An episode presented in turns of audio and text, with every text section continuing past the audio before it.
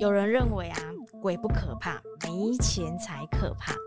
欢迎来到房仲小友的频道。大家好，我是泡咪，我是小罗，我是小博，我们是萝卜二人组。今天是聊鬼影追追追吗？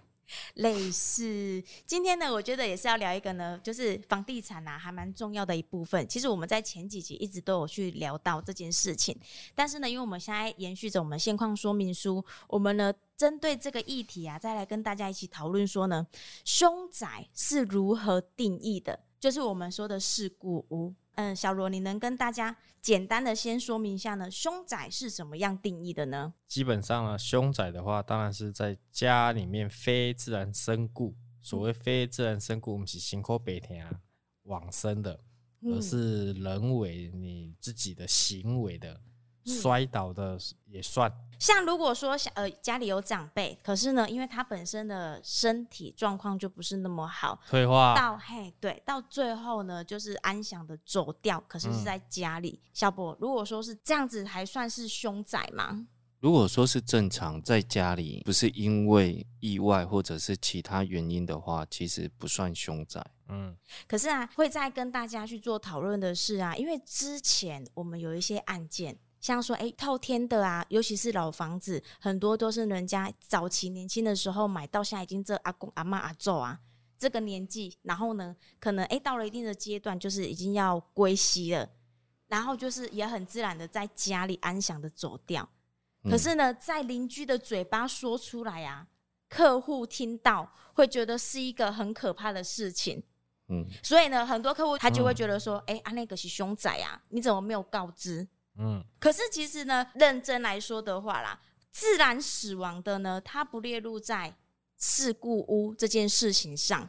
嗯，哎呀，因为其实我觉得生老病死已经算是大家都会遇到的，对，大家都会遇到的。嗯、所以生老病死这一个部分啊，自然死亡的呢，是不列入在我们的凶宅事故屋的定义里面。对。可是其实像这样类型的话题啊，我觉得呢，在某个区块也还蛮有争议性的。就是呢，以前呢、啊，我觉得还蛮常发生的，像租屋有很多租客啊，五花八门嘛，来自各地八方。嗯，嗯，所以呢，你租到什么样的客户族群不晓得。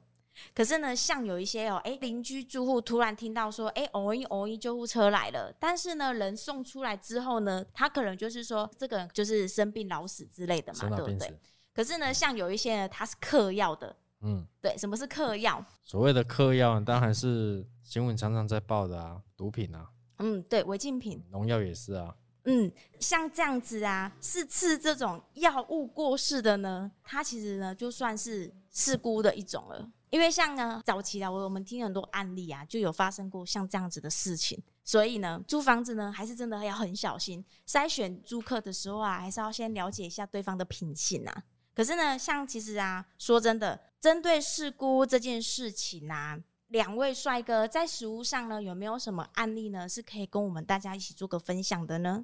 这个部分其实上次泡米在前几集的时候有讲到一件事情，我不知道观众朋友还记不记得，就是他的客人在问他说：“诶，有一间房子怎么大家都有在卖啊，你们没有在卖？那个房子就是因为它是凶宅的原因。”嗯，那因为我们有去了解到它整个事情的问题，所以我们才没有去承接这样子的物件。因为其实现在不动产现况说明书里面，像我们提到的凶宅非自然死亡的这个部分，它显得特别重要的原因在于说，因为现在有各自保护法的关系，所以其实很多就是凶宅的部分，他是没有办法去查到的。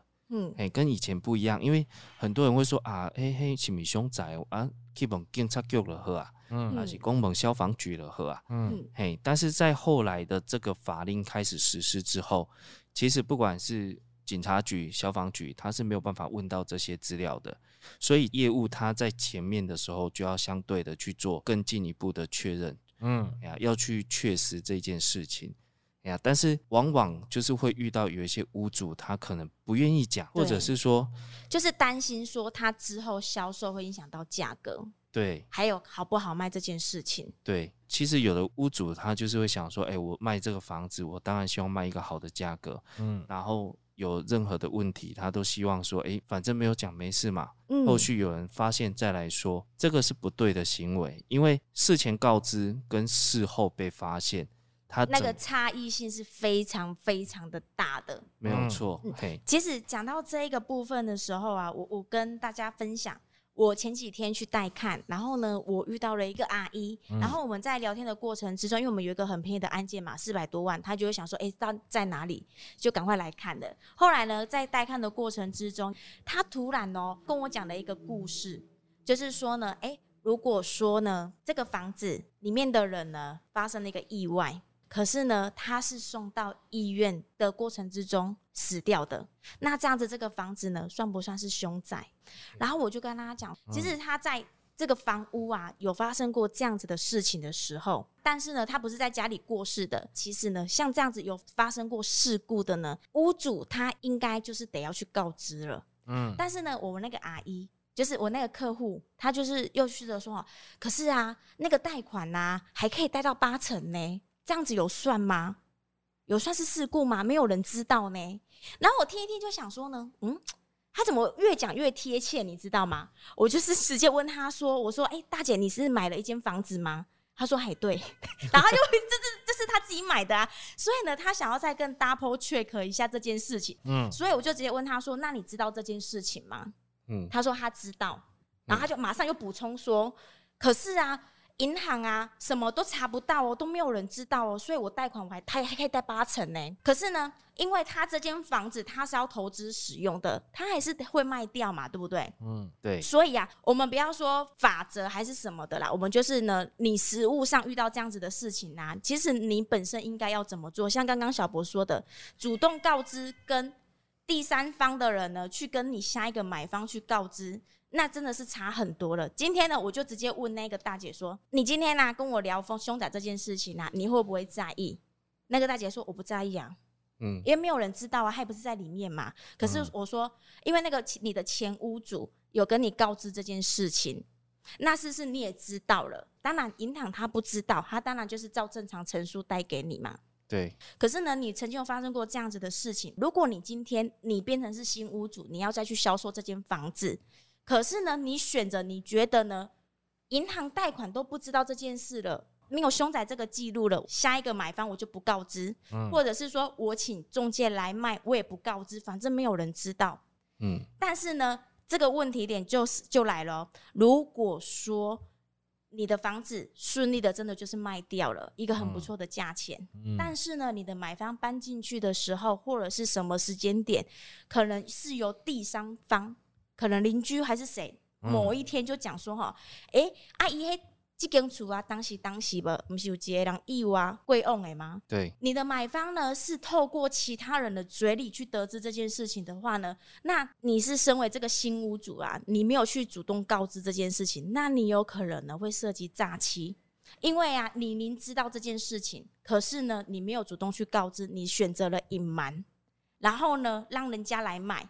嗯，对，你会有有设法的行为，嗯，所以啊，主动告知这件事情呢，我觉得事故屋不可怕啦，因为买的人呢，每个人的心态啊，对于这件事情的想法其实都很不同，所以啊，是不是凶宅这件事情啊，其实也不是银行能不能来贷款来判定的，嗯，是呢，我们实物上呢，你在做买卖的时候，你身为屋主，家里可能有曾经发生过这样子的事情的时候，您是。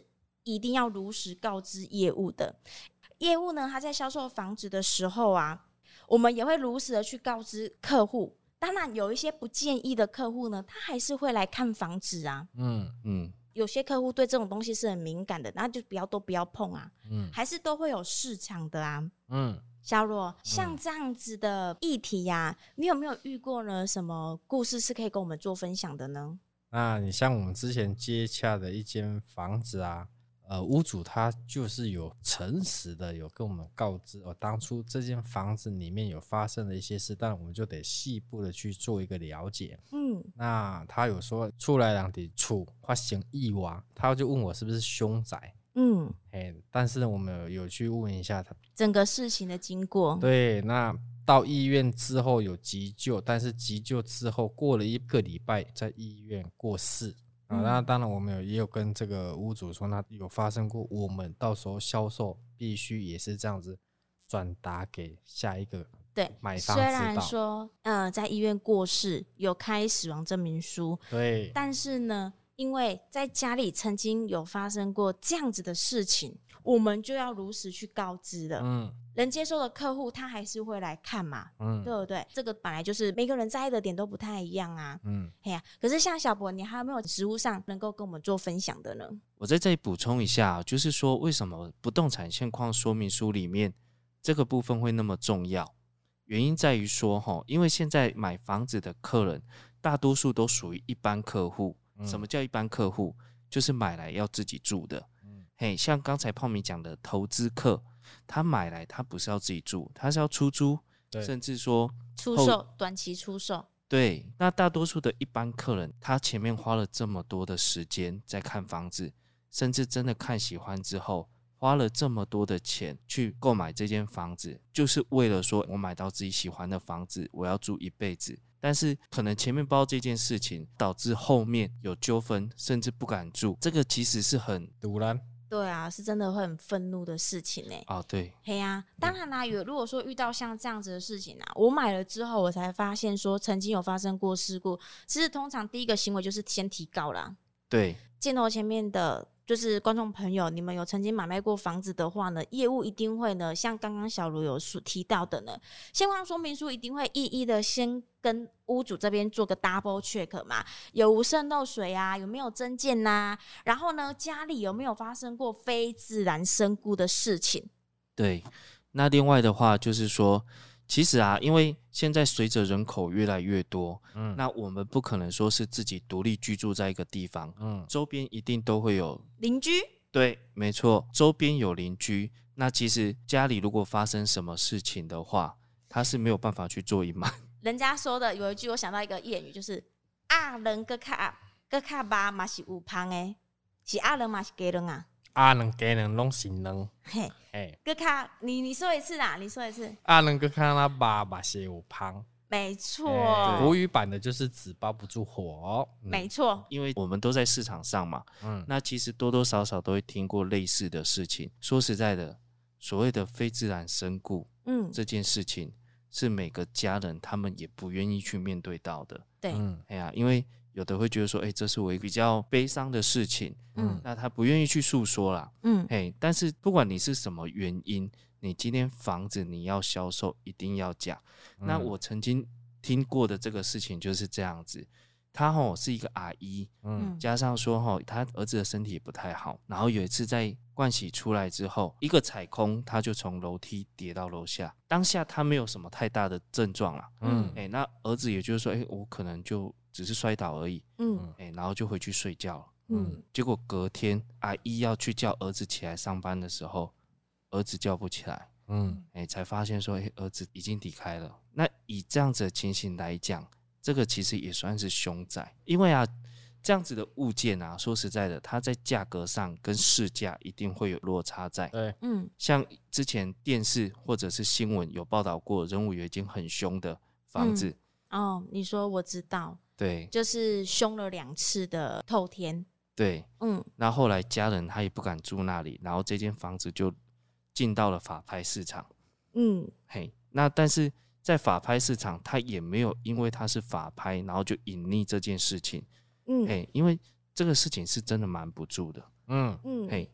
那他也是写得很清楚，说，哎、欸，这个这间房子就是凶宅，嘿，是故屋，嘿，嗯、那价位上也跟一般的市价差很多。我真的就是因为那个案件，后来深深的体会到一句话，就是说呢，凶宅不可怕，没钱才是真正的可怕。嗯、这个就是看每一个人对于事情的看法是怎么样。当然，有一些会觉得说自己是敏感体质的，那个房子我根本就不碰。嘿呀，可是有一些人呢，他其实呢是无神论的，他就是要一个便宜，然后呢他又住个舒服的房子。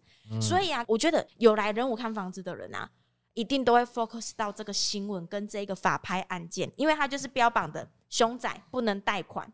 嗯、我跟你说，我为什么会对这个房屋会那么印象深刻的是呢？因为我真的呢带到一组客人，他就是在人武找了很久很久的透天，因为预算上的有限。他们的头期款没有那么多，可能能够下手的物件呐、啊，是他们不喜欢的类型。嗯，要整理呀、啊，或者是说，哎、欸，小环境他们也不喜欢。后来他们跟我分享了一件事情，他就说，哈，有一间房子他才要卖六百多万而已，可是呢，我没有钱买。然后我听到，我想说，啊，六百多万，怎么可能会没有钱？他的头期款是可以去付的啊，因为他没有说的很详细，所以呢，我就我还分析跟他说，我说大哥，你这个是可以买的啊，因为呢，你的头期款拿两成出来，你贷八成。是哦，很 OK 的啊。嗯，可是他说不是，他是法拍的，不能贷款。我那时候心里还想说啊，嗯，法拍的完全不能贷款吗？应该没有吧。然后呢，他就他就接着说了啊，因为他说那件是凶宅，所以他只能现金买。我当下是 shock 了的一下，是因为啊，那件被你买走了？不是，不是啦，我也没有那么多钱呐。哎，六百多万呢，我真的觉得你。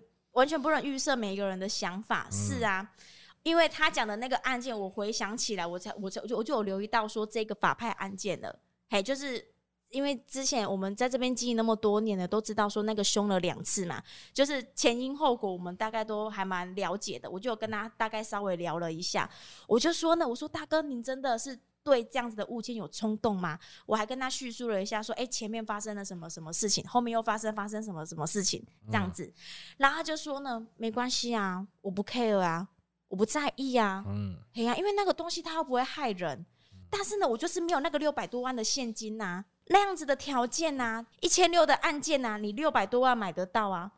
哎、嗯，拜托，他说便宜很多哎、欸，可是我就是没有现金呐、啊，真的，我那时候真的就是嗯。我们真的不能局限于每一个客户的想法，因为他呢不是在害怕凶宅这件事情，他是在惋惜说：“可恶，我怎么没钱呐、啊？”对呀、啊，他是在他在气愤自己怎么会没有钱，真的啊！哎、欸，生财不可怕，不是啦，凶宅不可怕，哦、没钱才可怕嘞。不是身材不可怕，不是你说身材。身材不可怕，没钱才可怕。所以变胖也没有关系哦。哦，哎、欸，离题了啦！那你真的是很爱在那边欧北恭维呢。因为呢，这个案件我跟这个客户聊过之后，我真的觉得，嗯，每一个房子呢，都还是有它属意的客户族群。嗯，哎呀，你说真的，有些人啊，我像我们一开始一直讲的嘛。他对这个事情哦是很敏感的，那当然 OK 啊，不要摸啊，哎呀、啊，那但是呢，有一些人他只看现实面嘛。如果说有一个价值一千六百万的房子，但是他他花六百多万就买得到的呢，哎、欸，真的有的人是会冲动的，哎呀，因为他实在就是省了一千万的啊。哎呀，所以呢，其实说真的呢，凶宅真的不可怕。您知道，哎，我们自己本身房子是有发生过这样子的事故的时候呢，诚实告知，为什么呢？还是会有人愿意来接手的。嗯，其实啊，我会建议说，房子在销售过程中，不管是买方或者是卖方，尤其在卖方的部分，诶，如果我们有确实有任何的情形，我们可以一五一十的告知，没有问题。嗯，诶，因为。不管什么样子的房子，我们只要找到对的客人就好了。在整个市场上，我们有看过价位高的，或者是物况差的，甚至说，诶，凶宅都是有买方愿意做承接，嗯，所以不需要去担心说，诶，我今天讲出来会不会去影响到自己的房价，或者是造成自己后续很多的麻烦。嗯、对，嘿，我觉得这个是一个买卖很重要的环节。嗯嗯，对，没错。最后再提醒各位听众朋友，嗯，哦，如果有听到这一段的话，也请多多可以留意一下。改天如果有房子要卖，有遇到这种事情的话呢，也务必要跟中介说一下。当然，如果是你已经有告知中介的，中介后续买卖又没有告知买方的话，当然这个部分就由中介去承担啦。嗯，没错。另外啊，大家呢，如果听到我们在录 podcast 的时候啊，都有个猫咪的叫声啊，大家不要害怕，真的呢，就是有这一号人物呢。噔呢，这个是我们的镇店之猫泡泡。如果呢，你觉得泡泡很可爱的话呢，也请记得帮我们按赞哦。今天的分享呢，仅代表小五团队的想法以及观点，希望对大家有所帮助，更希望呢，让大家有不同的思考方向。如果有想了解的题目呢，也欢迎在下方留言，我们一起来探讨。喜欢影音版的朋友，也欢迎到 YouTube 搜寻。小五线上赏屋，请记得帮我们按赞、分享、加订阅，并开启小铃铛。叮叮叮，我是小五团队的胖咪，我是小罗，我是小博，我们下集见，拜拜，拜拜。